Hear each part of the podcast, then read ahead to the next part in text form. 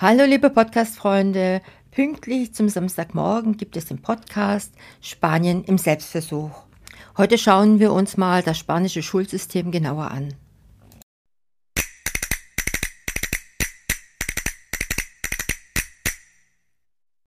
Leben, wo andere Urlaub machen. Das ist die Devise vieler Auswanderer. Und neben den bürokratischen Hürden und der Sprache ist es natürlich wichtig, die eigenen Kinder in den spanischen Schulalltag zu integrieren. Das Bildungssystem ist dem Deutschen zwar durchaus ähnlich, es gibt aber doch einige Unterschiede zu den hiesigen Schulen, die du wissen solltest, wenn du schulpflichtige Kinder hast.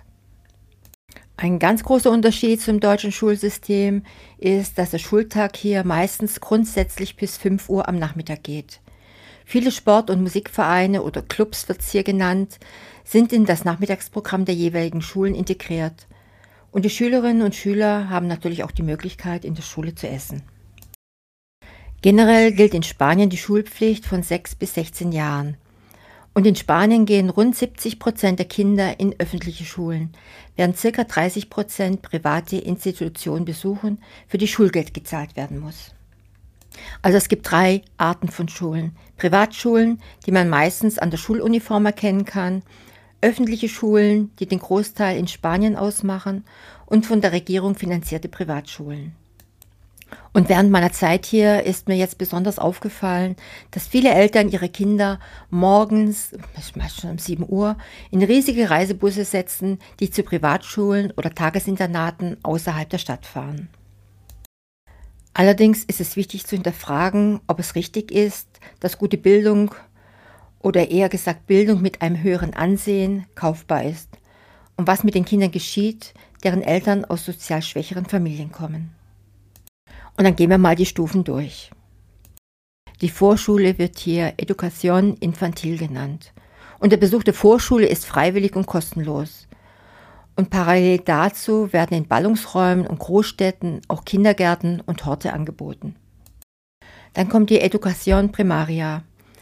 Die Grundstufe umfasst in Spanien sechs Jahre und sorgt für die allgemeine Bildung wie Lesen, Schreiben, Rechnen und auf jeden Fall eine Fremdsprache und das ist meist Englisch. Anders als in Deutschland wird die Grundschule in drei Zyklen unterteilt, also jeweils zwei Jahre, wobei die Schüler im jeweils ersten Jahr nicht sitzen bleiben können. Wer jedoch die Anforderungen der einzelnen Zyklen nicht erfüllt, muss das letzte Jahr wiederholen. Noten. Noten gibt es von 1 bis 10. Eine 1 ist die schlechteste Note, eine 10 die beste. Und der Unterricht beginnt morgens und endet am Nachmittag. Und dazwischen liegt eine Mittagspause. Die spanischen Kinder haben lange Sommerferien, von Ende Juni bis etwa Mitte September. Und das Schuljahr selbst teilt sich in drei Semester. Und es gibt in Spanien weitaus weniger AGs oder zusätzliche Sportmöglichkeiten als bei uns. Drogen sind hier unmöglich. Die Polizei ist hier sehr streng und passt den ganzen Tag auf, erzählt mir ein junges Mädchen. Hier hat man noch Respekt vor der Polizei, ansonsten gibt es richtig, richtig Ärger. Eigentlich hat sie gesagt, einen in die Fresse. Hier gehst du ohne Angst aus der Schule und da immer jemand aufpasst. Auf dem Schulhof sind immer acht Lehrer und wenn man die Schule verlässt, wacht die Polizei. Die werden hier Mossos genannt. Hat man die sechs Jahre Education Primaria hinter sich, kommt die Education Secundaria, Obligatoria, ESO genannt.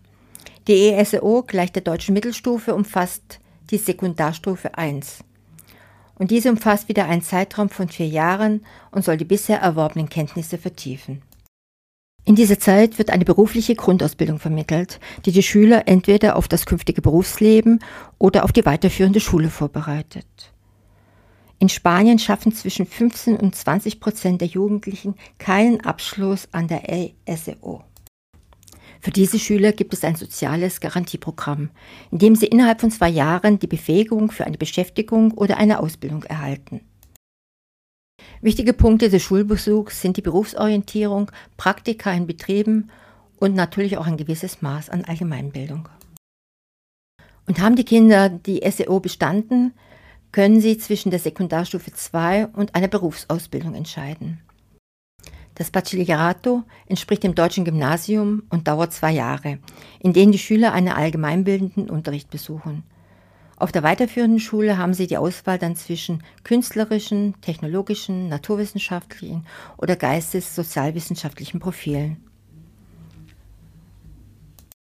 Der zweite Weg, den die Kinder dann einschlagen können oder Jugendlichen dann eigentlich, ist die Formation professional und sie gleicht der deutschen Lehre.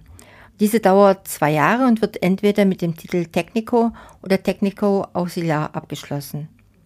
Die berufliche Erstausbildung teilt sich dann in zwei Ausbildungsstufen.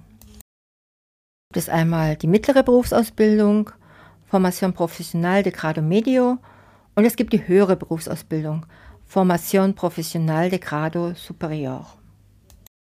Voraussetzung für den mittleren Weg ist der Abschluss der ESEO und für den höheren Berufsweg das Abitur, also ein Abschluss an der Bachillerato. Im Gegensatz zu Deutschland erfolgt die Ausbildung aber nicht in einem Unternehmen, sondern im Rahmen des Schulsystems. Ein Viertel der Zeit wird als Pflichtpraktikum in spanischen Betrieben absolviert, der restliche Inhalt in einer Schule vermittelt. Und um zu gewährleisten, dass die Schüler eine adäquate Ausbildung erfahren, werden die Lerninhalte mit den entsprechenden Betrieben und Branchen abgestimmt. Im Gegensatz zu Deutschland bekommen die Lernenden aber keine Vergütungen.